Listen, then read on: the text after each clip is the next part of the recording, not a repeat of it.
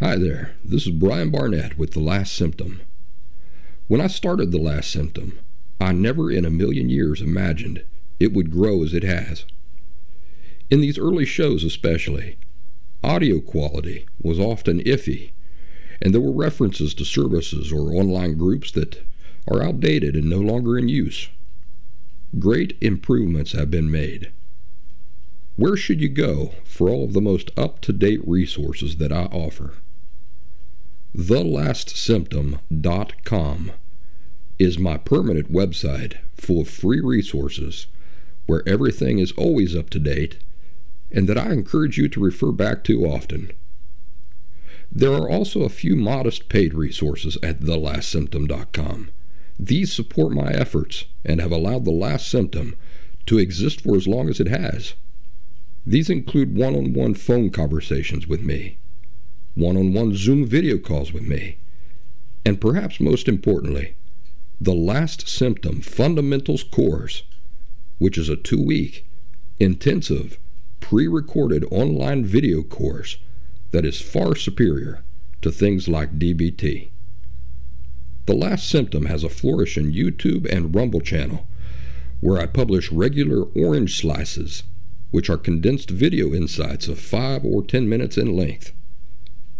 If you're just now discovering the last symptom, welcome. I hope you will find every insight and resource you need here for authentic and permanent recovery from emotional disorders such as borderline personality disorder. Now, on to the show. I hope you enjoy. Brian Barnett is just a regular guy He's not a doctor. He has no legal license in any field of mental health nor emotional health. Brian Barnett merely shares the insights he has gained from his personal experiences for anybody who may choose to use such information as they individually and personally choose, while accepting full responsibility for their own individual thoughts, feelings, and behaviors. Brian Barnett assumes no responsibility whatsoever for anybody's individual choice to expose himself or herself to any information that Brian Barnett shares. And by listening to this program, you are acknowledging that you and only you are responsible for your own thoughts, feelings, and behaviors. Happy Thursday, everybody. This is Brian Barnett. And here we are again. I'm going to let you in on a little secret. Here, get close. It's not Saturday but I'm trying to do some of these recordings and get some things up on the podcast so that we can get this baby moving along and get it uh, submitted to iTunes and Spotify and that sort of thing. So, with that in mind, I thought what we'd talk about today is motivation as it relates to recovery from borderline personality disorder. And if you're like me, you go through spells of really watching your calories. and trying to stay fit. I also go through spells of eating whatever I want until it gets to a point where I realize, uh oh, gotta clamp down on this. Pants aren't buttoning up as easily as they used to. But anyway, if you've got any experience dieting, and if you've ever had any measure of success doing it, you know how it works. For the first two or three months, at least, you're working on faith alone. Isn't that true? For the first two or three months, especially the first month and second month, you're working on faith. Not blind faith, but faith founded on logic and rationale. See, you know logically that if you consume fewer calories than what you burn, if you are burning more calories than what you're consuming, eventually you will begin to, to lose weight. There's simply no other possibility to it. It will happen. It has to. I'm a Spanish interpreter in the hospital, and I interpret for a lot of patients who go in for this bariatric surgery. And so I've had these discussions with the doctors who perform this surgery. Do you know what bar- bariatric surgery is, do you know how it works? When you boil everything away from bariatric surgery and you're left with the fundamentals of what makes bariatric surgery work. It is forcing the patient to burn more calories than they consume. That's really as simple as it is. You're taking away choice from them by giving them a stomach that is smaller. They have no choice but to consume fewer calories than they burn every day. That's how it works. It's simple math, and I suck at math, but even I understand the principles involved there. So, you know this logically going in when you uh, try to diet that if you consume fewer calories than you burn, that you will begin to lose weight. And yet, those first two or three months require by far the most effort, almost unimaginable effort. Because at the beginning, during those first couple months, you're going to be putting in an incredible Herculean effort and seeing almost zero visible results as a reward. Think about all the self control and inner strength it requires. And then for two months, you have to maintain that because there's going to be little to no rewards. People you meet on the street probably not even going to know that you've been dieting for a month or two months or maybe three months. They're not going to perceive any change. But people do it all the time. There are people who are doing it today. Why and how are people able to muster up the inner fortitude necessary to make it through those first two or three months? Very simply, the reward is in what they know will occur logically. The reward is in what they know has to occur as a natural result of their effort.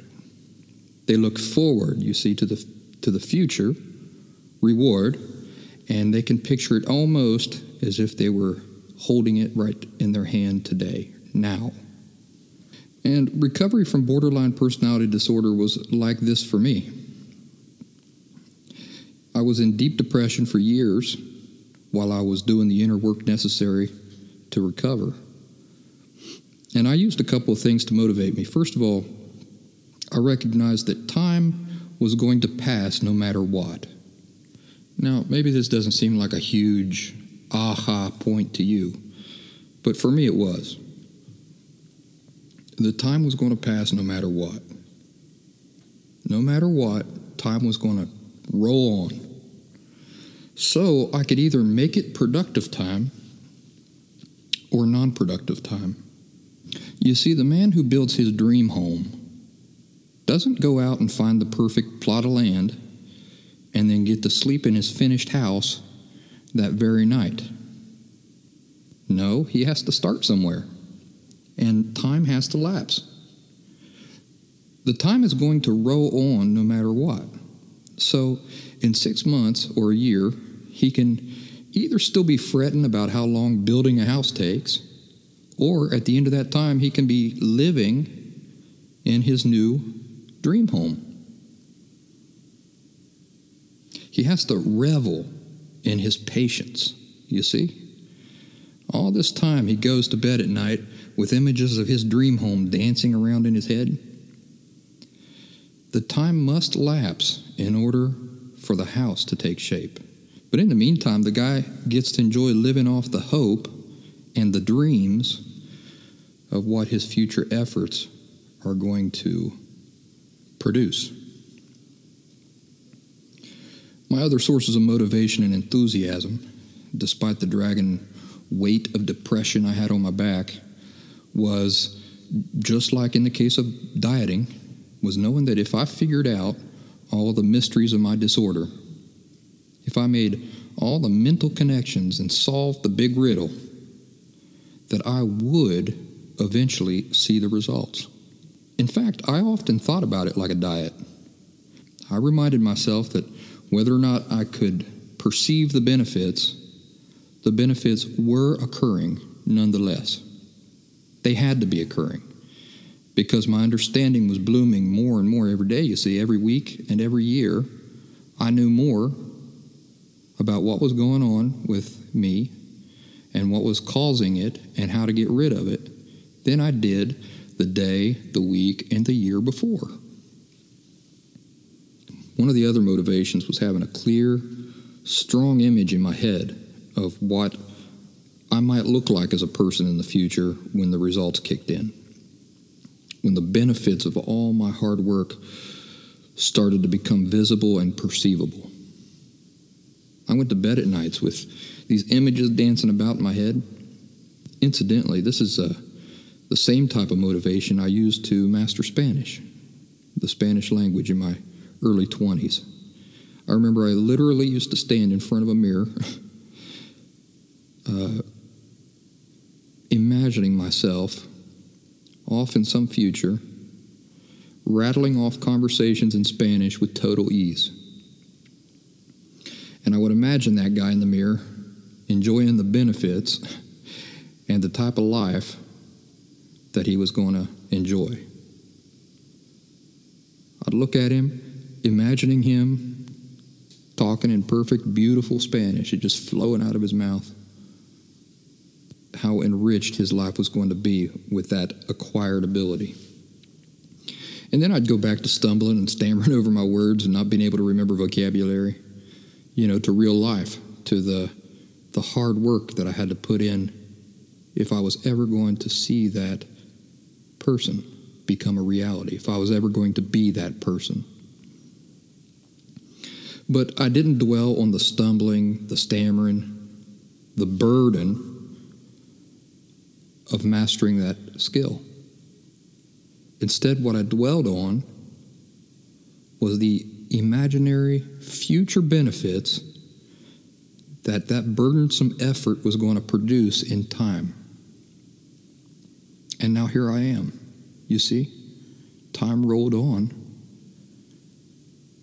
And I could either be sitting here now, still wallowing in how much work learning uh, another language requires,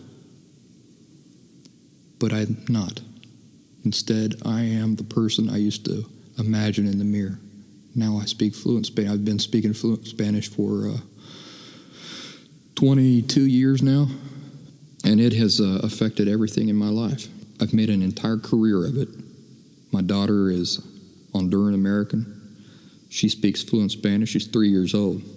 Speaks fluent Spanish because that's all I talk to her in, and all her mom talks to her in. And then she goes to the playground and she learns her English. that's how that works. The effects of that young man's decision and his effort and hard work have created the life that I live now. So, dreaming, hoping, imagining is a powerful motivator. You see, because just like the person who starts a diet, when your dreams, hopes, and imagery that you fuel yourself with are based on rational, realistic things, on what you rationally know will happen and must happen because it's a matter of simple cause and effect, then your dreams are built on substance, on genuine, realistic hope. So I did deal with depression, and depression sucks the enthusiasm and motivation right out of you. By fixing borderline personality disorder at the root, you're going to see all these things dissipate the depression, the sluggishness, the lack of motivation. So you hang in there, find your motivation, start standing in front of the mirror if you have to, and imagining the guy or the girl that you're going to be. Then do the work necessary to get there. Use this practical motivation and effort to fight against the other guy or girl who is also living inside of you. Do you know who that person is? That's the defeatist. You see, the defeatist, do you know that his or her picture of the future is just as true as the optimists? But only one of those people are going to see their idea of the future become reality. Well, folks, thanks for listening. That's all I got for now. And uh, I'm going to move on to the next podcast and get that published. Have a good day. Thanks for listening.